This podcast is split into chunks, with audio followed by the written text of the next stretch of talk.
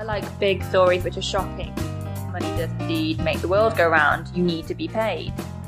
Hi, I'm Amber Ainsley Pritchard, editor of Reward Strategy, and you're listening to the Payroll Podcast.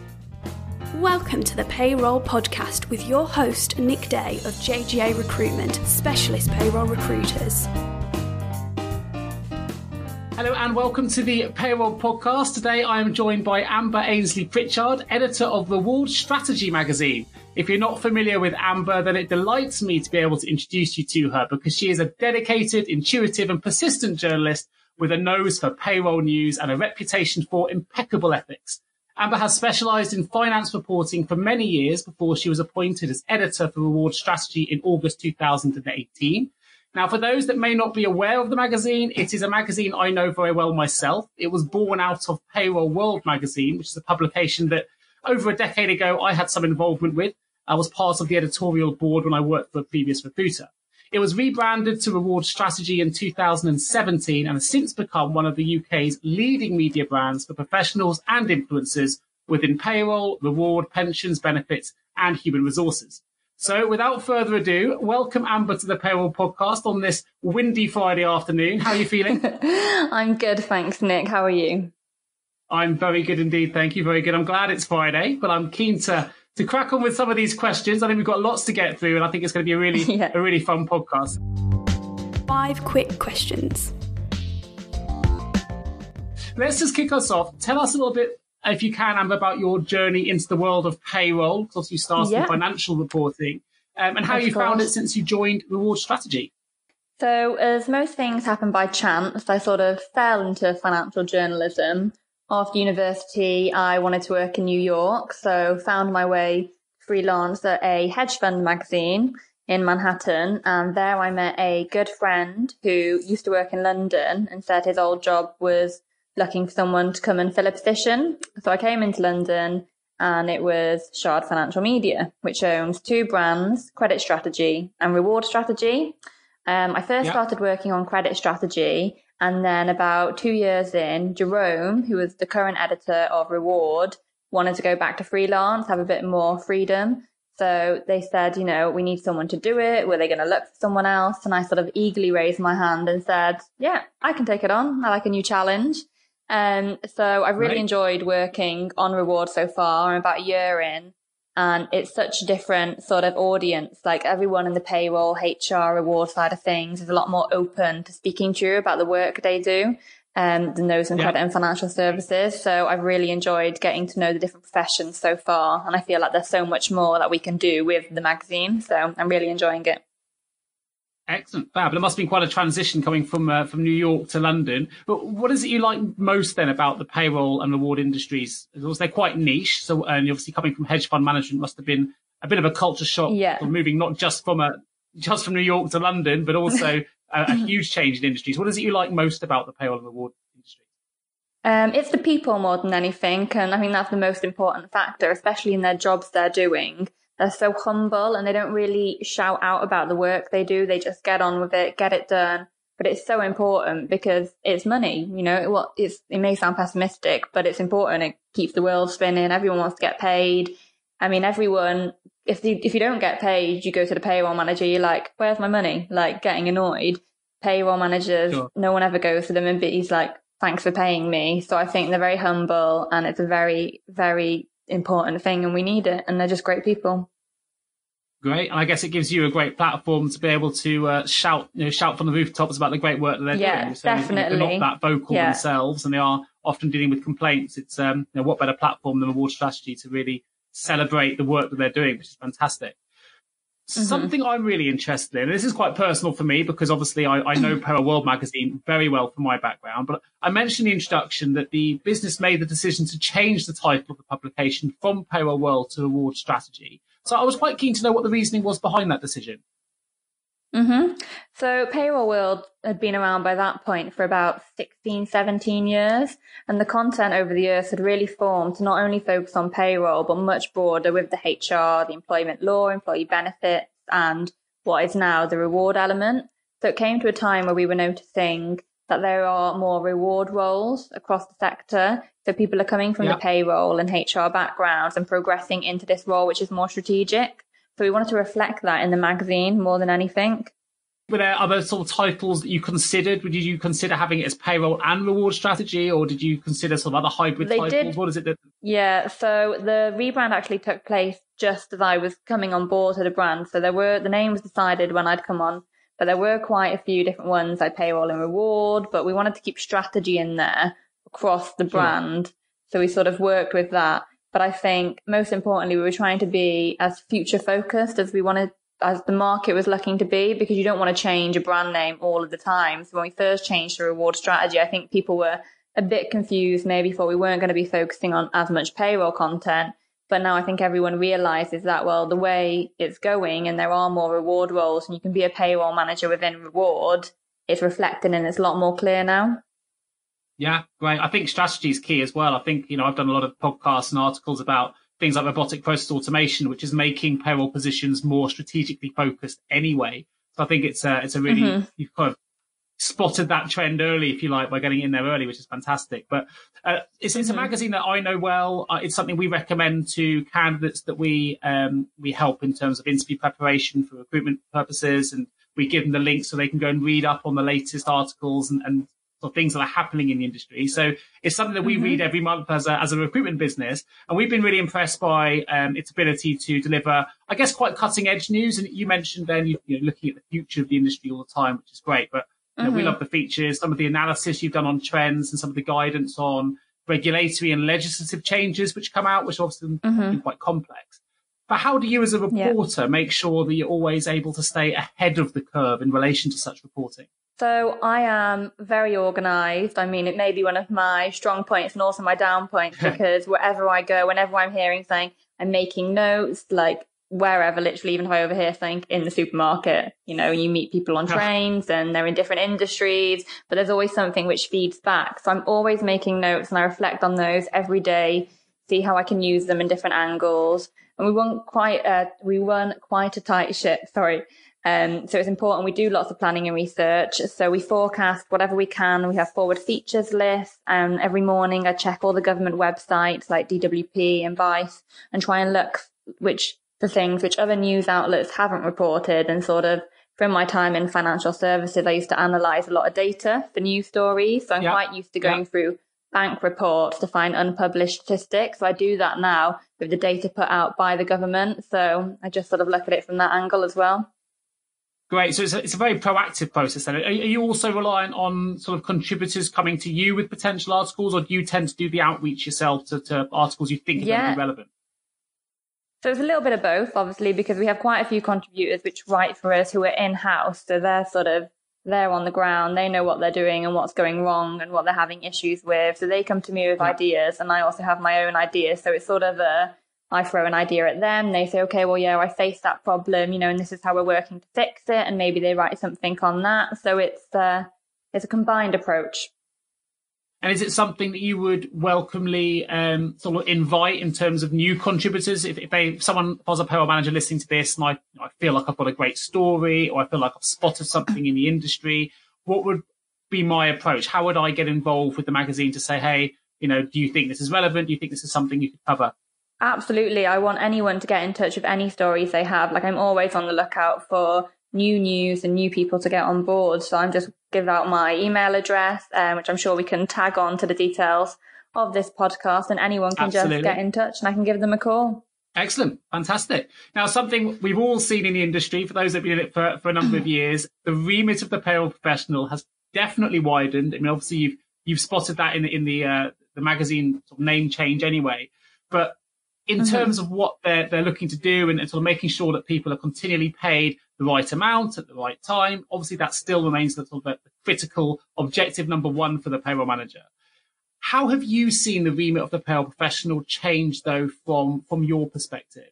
So, from my perspective, and it'll be coming into a year now where I've been focusing on this profession, I feel like the evolution of their job role has already begun to change. So, I'm seeing it now where it's already started to become more strategic and they're thinking more holistically about what else affects pay. So rather than doing yeah. just the technical, getting people paid, they're becoming to introduce more of those reward elements around it. Like how can pay affect people and what do they need to know? They need financial education. They need to learn about their well-being, how mental health can affect their finances. They're really trying to push and work with HR to create more knowledge about how you can use your money.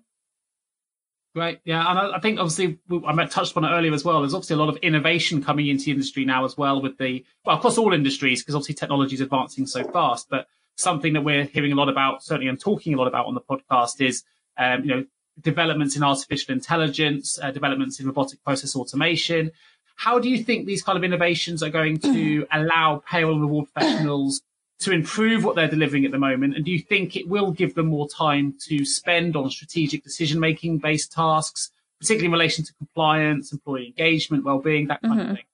So, in the interviews we do in the magazine, each issue, this is one of the questions I always ask them about how technology is helping them and whether it will be able to maybe take over this process in years to come of payrolling. And they always say payroll will always need a human touch for the final push, yeah. for the final pay.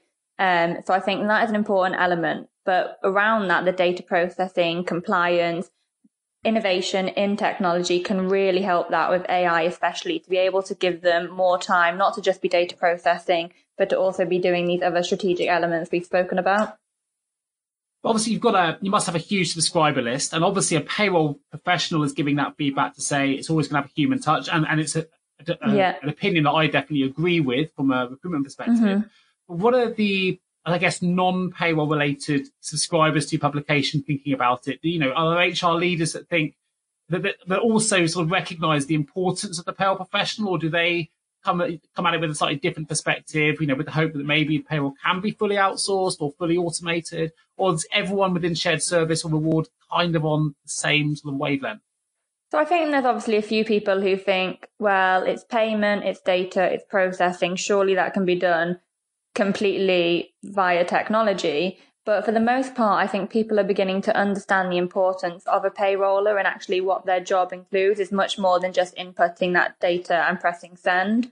So I think overall, a lot more of the HR and reward professionals understand that no, you can't do everything via technology, especially because this group of professionals also understand that you can't trust technology 24 7 completely all the time anyway. Things do go wrong, and we see that in the news every day. I think it's important that they understand there is still a human touch to be included with the payroll profession. Sure, sure. And actually, I read, uh, I've read a lot of your articles over the years, but I know that something you've um, you pointed towards in, in your writing in, in the past is that you believe that a lot of strength can be built in reporting lines between payroll, HR, and reward teams that would really improve the end-to-end pay management cycle. Can you tell me a little bit more about why you think that is? Well, like I said before, I may sound pessimistic, but it just shows how important payroll is. That money does indeed make the world go round. You need to be paid. And payroll can't process pay without first having the data from HR. And then employees who are paid, they need to understand how to use their money properly, how it's contributed towards a pension, how they need to get out of debt, um, with their mental health, because obviously that affects finances, or even how they can use the monetary benefits that employer provides. And that's where the reward elements come in. So I think oh. overarching, it needs to be strategic. And I think that would be the reward title and aspect of the role. But HR and payroll and reward, they need to work together side by side because it's the whole employee pay cycle and they need to be supported throughout that whole cycle and be educated because less monetary worries means more productivity in work. Therefore, it's a more positive workforce in respect of both the employee and employer you know, with those lines then becoming more blurred or more, um, I guess, collaborative, I did an article recently on LinkedIn that talked about whether payroll should be based under finance, whether it should be based under HR, or whether as a third option, it should now, it's got to a point where it should stand on its own as its own function and not really under any of those banners. How do you see the future of it? Do you think it, it's now, as it becomes more strategic, starting to warrant its own place as it's, you know, rather than reporting into one of the others at the same level? Or do you think in the future is still likely to fall under one of those two departments? I think, well, from the people I meet in this profession, they are always either under HR or under finance. But I think with the way the reward role is going and it encompasses all these elements of pay and HR, I think it should sit under a reward role and I, or a reward sort of headline. And I don't think yep. that is too far away from us now because I think the way it's going, that HR and payroll will sit under reward and then reward will directly report into finance. Because sure. how I mean, it's on trend now, employee well-being, work-life balance, and it's important. It shouldn't just be on trend, but more people are focusing on that at the moment. So I think in years to come, the board directors will understand that they need to care for their employees in their well-being and in a monetary way. So I think that reward role encompassing HR and payroll will be much more important and it will fit together. Sure. Actually, we, we see the same change and, um, and influences within the payroll market as well. I mean, a couple of years ago, it was all about brands trying to work on attraction strategies. And I think over the last 24 months, it's now almost gone full cycle and, and changed to become uh, much more about retention now than attraction. And everyone's looking at those well-being programs, which you mentioned, because mm-hmm. they've realized there's more value in retaining your employees than actually you know, losing yeah. them and, and, spending it all on attraction. And we've seen a huge shift from a recruitment perspective in that regard. And I think it's um, it kind of ties in with what you just mentioned, which is great. But look, we've got a lot of questions still to yeah. get through. We're going to find out a little bit more about your um, your views on some outdated recruitment processes. We've obviously just celebrated International Women's Day, so we're going to tackle that in the second part of the podcast mm-hmm. as well. But before we do, we're going to find out a little bit more about you. So, just a quick break to say if you haven't heard the latest song yet, My Payroll Career, it's all about payroll. Here's a quick snippet available now on iTunes or Amazon Play. Enjoy. You see, I love payroll, and payroll loves me. I don't mind liaising with HMRC. I love manual payments and calculating S&P. Yeah, payroll is the career for me. That was my payroll career, available now in iTunes and Amazon Play. Right, back to the podcast. Time to find out more about you. How would your friends or your work colleagues describe you, Amber? So I did ask some of my colleagues this question yesterday, and they did give me many, many words, but I've just chosen a few. They okay. said fun, hungry, because I'm always dieting, um, so I'm a okay. bit of a yo-yo dieter, but I love my food. So they said cheese obsessed, loud, Epicurean, and generous with my hand cream. so yeah, there you yeah. go. Fantastic. Well, definitely Strange, a new eclectic yeah. mix. Yeah, for sure. So tell me something then yeah. about you that perhaps other people won't know about you. I struggled with this one because I was I said to my uh, my colleagues yesterday, I was like, I tell everyone everything about me. But um, one thing which the listeners may not know is that I was actually born in Belgium and lived there for a few years when I was younger. So a lot of my first baby books and things like that are actually in Flemish. Oh wow! Do you speak Flemish now? Do you yeah. maintain the language? Yeah. Wow. Um, no, that's the disappointing bit. No, I don't. okay. you can't read your, you actually can't read the books that you could read when you were a baby anymore.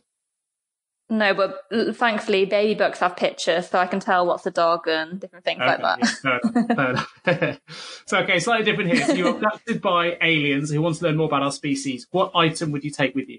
So, I would say an iPhone, but with a single app, so it's just one item. And I would say Tinder. Although when this got really popular, I was in, I've been in a relationship since, so I've never really used it. I just gone to my friends if I know they've got it, and you know, mess around on it to annoy them. But I just think it would be a really interesting way to show aliens how humans try to find a partner in this modern society by swiping on people's selfies and reading their ridiculous bios. I think that would be uh, quite funny and interesting. Yeah, love that. Love that. Uh, that's cool. Best answer. love that. So, what game or instrument would you keep? Right, so my go-to game at the moment, which is the only card game I can actually really play other than Snap, is, um, for the sake of being PG, I'm sure pe- most people understand, is poo head. Poo head? I've never heard of poo head. Well, you replace poo with a swear word and then you might get oh, it. okay, okay, yeah, I'm with it. Okay, fine, that's a new one. We'll keep, we'll keep them entertained for sure. so, what, yeah. would you, what would you tell them about humans? Um, we're our own worst enemies.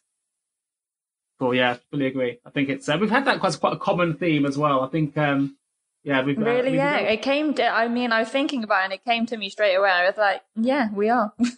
I think pale people are just quite deep as well. I like it. They always go quite deep on that one, which is good. Mm-hmm. But listen, let's jump back into uh, to the questions. We're going to go go to a quick advert break, and then we're going to talk about the fact we've just celebrated International Women's Day. So back in two moments. Einstein famously said that insanity was doing the same thing over and over again and expecting different results. We believe it's time to try a new approach to recruitment. JGA Recruitment specialise in recruiting the top 15% of payroll and HR talent using innovative 24 7 attraction strategies that are proven to improve quality of hire candidate retention and return on investment. De risk your recruitment process today and hire better talent faster with JGA Recruitment. Visit jgarecruitment.com to find find out more. Five technical questions. Great. Mm-hmm. So we've just celebrated International Women's Day, and I read your introductions to in the latest Reward Strategy magazine, where you were surprised, Amber, to learn that following a recent study, women are generally happier than men in the workplace, despite the fact that they're often paid less. So, what do you think is behind this gender pay gap disparity?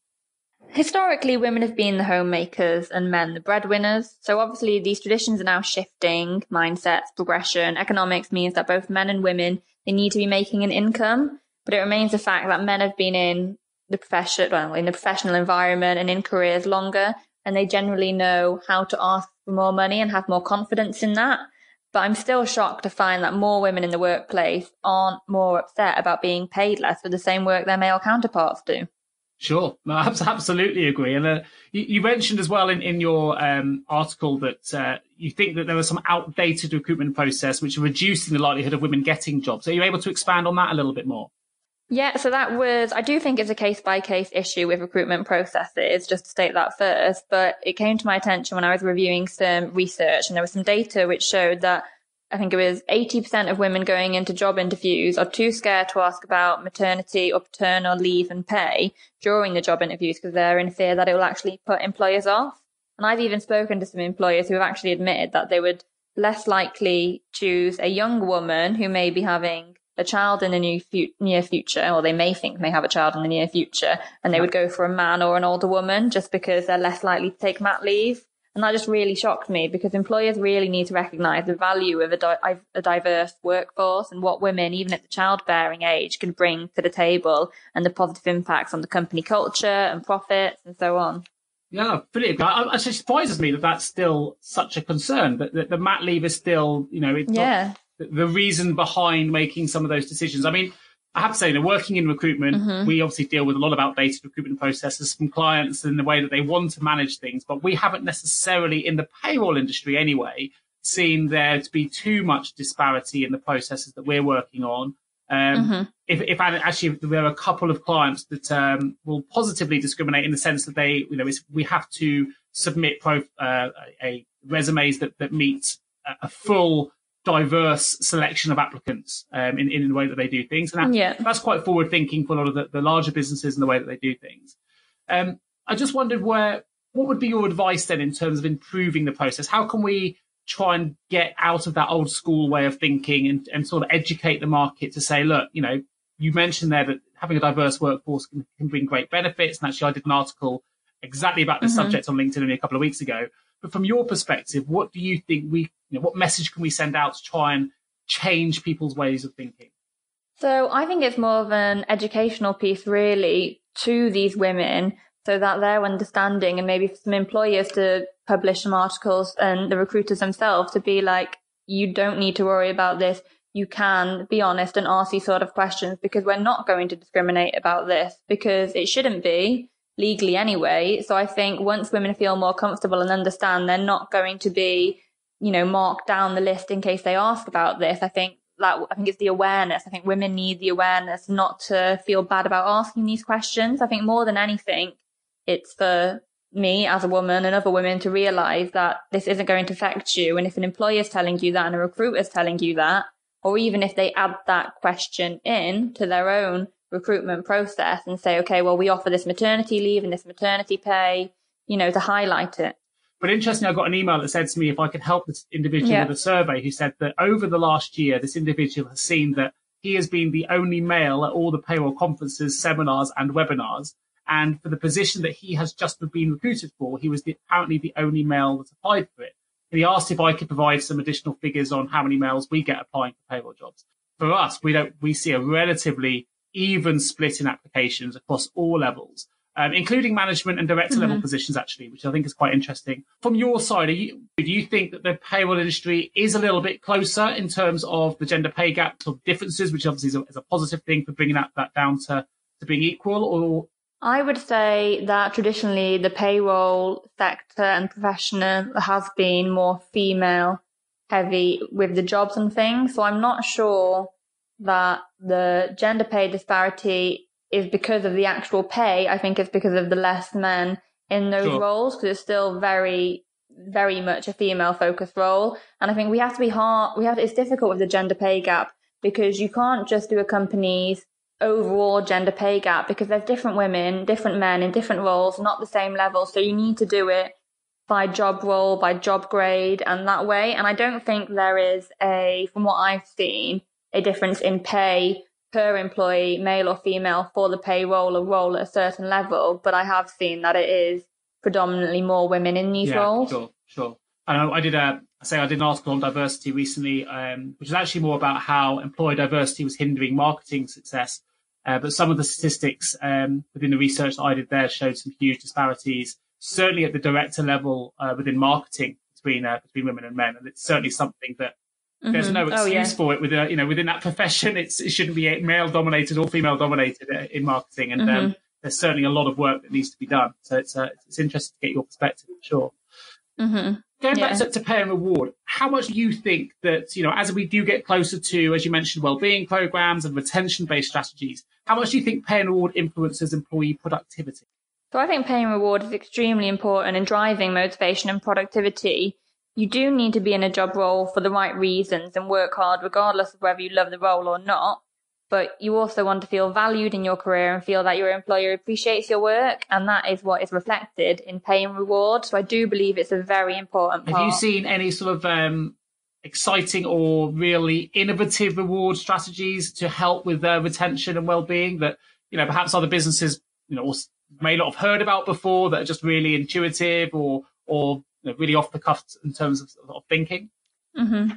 So I recently spoke to Tracy Newton, who is the director of people performance at YBS, uh, Yorkshire Building Society, um, just a couple of days ago, and she's our next uh, interviewee for the reward interview in the magazine. So right. that'll come out in a couple of months.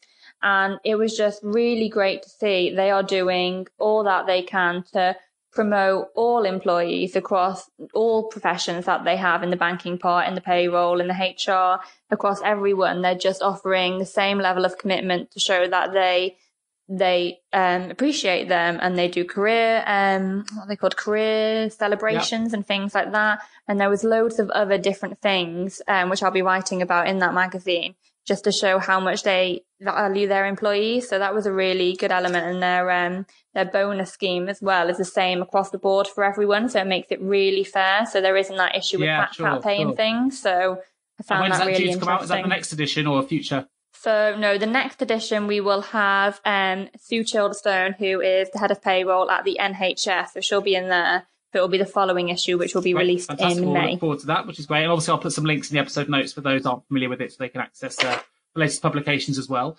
Taking it back into to recruitment, Thank which you. is obviously something that I know very well. I've got a 16 years experience recruiting payroll professionals. And, and one of the key changes mm-hmm. that I've seen, and certainly our business has seen, is that more and more businesses, instead of recruiting for payroll managers, they're instead recruiting for, as you mentioned earlier in the podcast, for pay and reward managers or payroll and HR managers. And we're seeing more and more hybrid roles becoming prevalent in the industry than, than we ever have done before.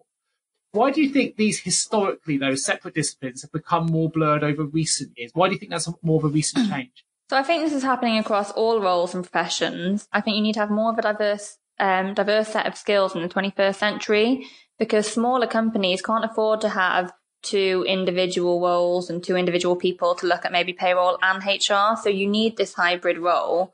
Um, and it makes sense really because the two disciplines are so closely connected. I don't feel that one can work without the other. So having one individual that can look at both sectors and look at the issues and know how to resolve them, I think is really important, especially now when we have employees who are also looking for a reward role where they want someone who can do HR and payroll under that. So I think it's very important to have these sure. hybrid roles. I mean, something that we're seeing, because we do payroll recruitment and HR recruitment, we see a lot of payroll people really keen to develop their skills in reward and HR management, which is great. So they can diversify their abilities to get these hybrid positions. Mm-hmm. But we're not seeing an awful lot of payroll, or, sorry, not seeing a lot of HR professionals necessarily wanting to develop their skills in payroll and reward. Why do you think that is? I think HR has traditionally had a more strategic place in the workforce anyway. So they're always focusing on that. And that is where the reward role is going. It is more strategic. Whereas the payroll function has yeah. always been technical. So they really want to do something they haven't done before to be able to fit into that reward role. And I think that's why payroll are more interested in looking at HR than HR is looking at payroll. But I think for it to work going forward and people are going to want these hybrid roles, and more often than not, it is going to be HR and payroll together, that HR um, professionals do need to start looking at uh, the technical yeah, aspects sure. of no, payroll completely too. agree, completely agree. So we're going to find out a bit more about reward strategies and publication in just a moment. I've got one quick question, which is from a reporting perspective, and this is more curiosity for me than anything else. What's the thing within the payroll industry or the reward industry then you like reporting on the most? Obviously, we've got compliance, we've got legislation, we've got technology, we've got innovation. If you had a choice about the kind of story that you wanted to break or you wanted to go and report on, and you could pick the perfect story, what would that look like? Oh, wow, that's an interesting question. Because I mean, I do find so much of it so interesting because it is personable and it's things that affect your everyday life, how you get paid, your pension, the gender pay gap, things like that. I think I like big stories which are shocking. So where there's data involved and there is a big gap and or some done something not wrong, but you can see like so if if it would be the gender pay gap and see someone's made I mean, Google recently, which is a positive thing. So I think some of the, in the US, their data guys, I think there was more women and the men weren't getting paid as much. So they backdated the pay and gave the men enough oh, wow, to okay. match it. But I think big stories like that where someone's doing good and sort of, you know, joining things up and there's big money involved or big data, you know, I think that's something I really like to focus on where someone's made a big what's change. What's the biggest story if you were able to pick it that you feel that you've broken to the market? Uh, it doesn't necessarily have to be payroll. I'm just intrigued to know if you there's a there's a big scoop that you've picked up in your reporting career. What, what would it be that you've actually delivered that you're proud of? So I think it would have been in credit and financial services because we look at the reports of the banks where they published them every quarter and there was a couple of banks and there was some figures which hadn't been published about how much they'd spent on uh, addressing PPI. And obviously everyone knows how sure, big sure. PPI has been in the past, but these figures had never been reported anywhere else before. And I reported them of a few of the banks, how much they'd spent, which was about like a 70% wow. increase than ever before. And um, I reported that before anyone else, yeah, so fantastic. I was very happy um, with that. And I don't think anyone actually reported on it Brilliant. afterwards. Fantastic. So, I, am yeah. a big fan of the, the old series. Well, it's not that old, but the, the, newsroom where you see these stories on, I think it was like Sky Atlantic, and uh, yeah, it's just exciting because we never get to see your side of the business. So the idea of the adrenaline rush of breaking a big story must be amazing. So uh, that's a fantastic example. Well, we talked a lot about. Yeah um, yeah, reward really strategy good. as a publication so far, but of course the business offers a lot more than this. It organises educational and networking events throughout the year, and it's also behind the coveted Reward 300. Um, it's the Reward Strategy's Index of the 300 leading professionals and influencers within the sector. It's an event I'm very proud to say that James Gray Associates are sponsoring this year as well. I think we're sponsoring the 25 HR leader section at the Reward 300 Gala dinner in June. Uh, so we're really looking mm-hmm. forward to that. But I wondered if you could tell us a bit more about reward strategy as a business and perhaps talk about some of the other things that you do offer the payroll and reward markets that perhaps listeners aren't familiar with. So we're actually a team of 30 across the whole of the business, but this covers the two magazines and we do about wow. 30 events throughout the year. I mean, more of that goes to the credit side, but we do the main four events with reward and we're doing smaller events around that now like roundtables and we're going to start doing some more webinars. So i'm very proud of all that we're able to achieve because i mean it is 30 of us and we all work very collaboratively and our company culture is great. I mean we're more of a family than a bunch of friendly colleagues so that's a really important part to working at this business. Um, but yeah we're working on a lot more yeah, a lot more interactive stuff now. Hopefully, I can do some more podcasts as well. Maybe you can teach me yeah, how to sure. get them working. Uh, we've also got a new video suite. We've got a video suite in the office now, and I'm starting to do some quick fire videos, getting people in our green room. Um, so yeah, so lots on. Our next event is the Payroll and Reward Conference, which is sponsored by Western Union, and that's coming up in June in London. So I'd love to see some more people there. If anyone would like to come along or attend our Reward 300 Gala dinner, I'd love for anyone to get in touch yeah, with me and we can make links, that uh, happen. Uh, to your website and to the awards in the episode notes. Is it uh, back to the conference quickly? It's a two day conference, isn't it? Not a one day. Is that right? It's a two day conference, yeah. It's June 5th and June 6th, and the Reward 300 Gala dinner will be held on June 5th. What are some of the highlights of the Reward conference that people could look forward to if they were to sign up?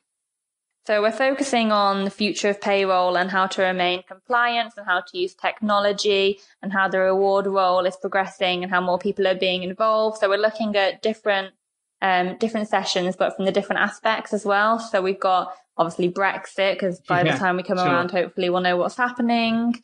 Um, we've got the gender pay gap. We've got reward strategies and what people are doing, some of the bigger companies and how that can be taught. Uh, we've got a, a, reward panel. So we've got quite a few people there, some big companies, heads of rewards, and they'll be discussing what they're going to be doing going forward with their reward trends and their well-being.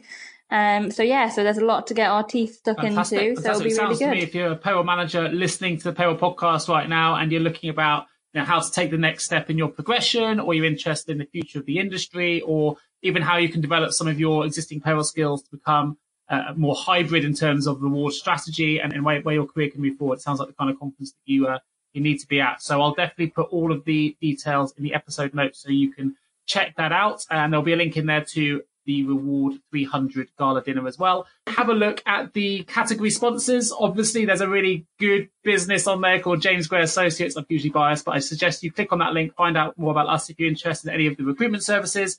I think one of the other category sponsors is Cintra HR and Payroll Services as well. So definitely check out the sponsors, check out the uh, conference, check out the Reward Gala dinner, get yourself signed up. Sounds like they are all great events to, to be present at. So, and we're going to open the vault entering the vault. Amber, what is one piece of advice you would give to someone working in payroll right now? I would say make sure your colleagues know your value and the importance of the work you do. Don't be afraid to shout out about your achievements. Yeah, fantastic. Love that. Something does. that we are really passionate about promoting on the Payroll Podcast as well. You know, raise your arm, come above the parapet, and definitely say, you know, this is this is who I am. I work in payroll, and uh, I'm really proud of it. And this is uh, this is what we do. So definitely raise your voice. Fantastic advice. With the benefit of hindsight, what would be the one career decision you would change? Uh, so being in the position of editor, I do a lot of presentations to big audiences. I think the biggest one I've done so far is maybe 400, 500.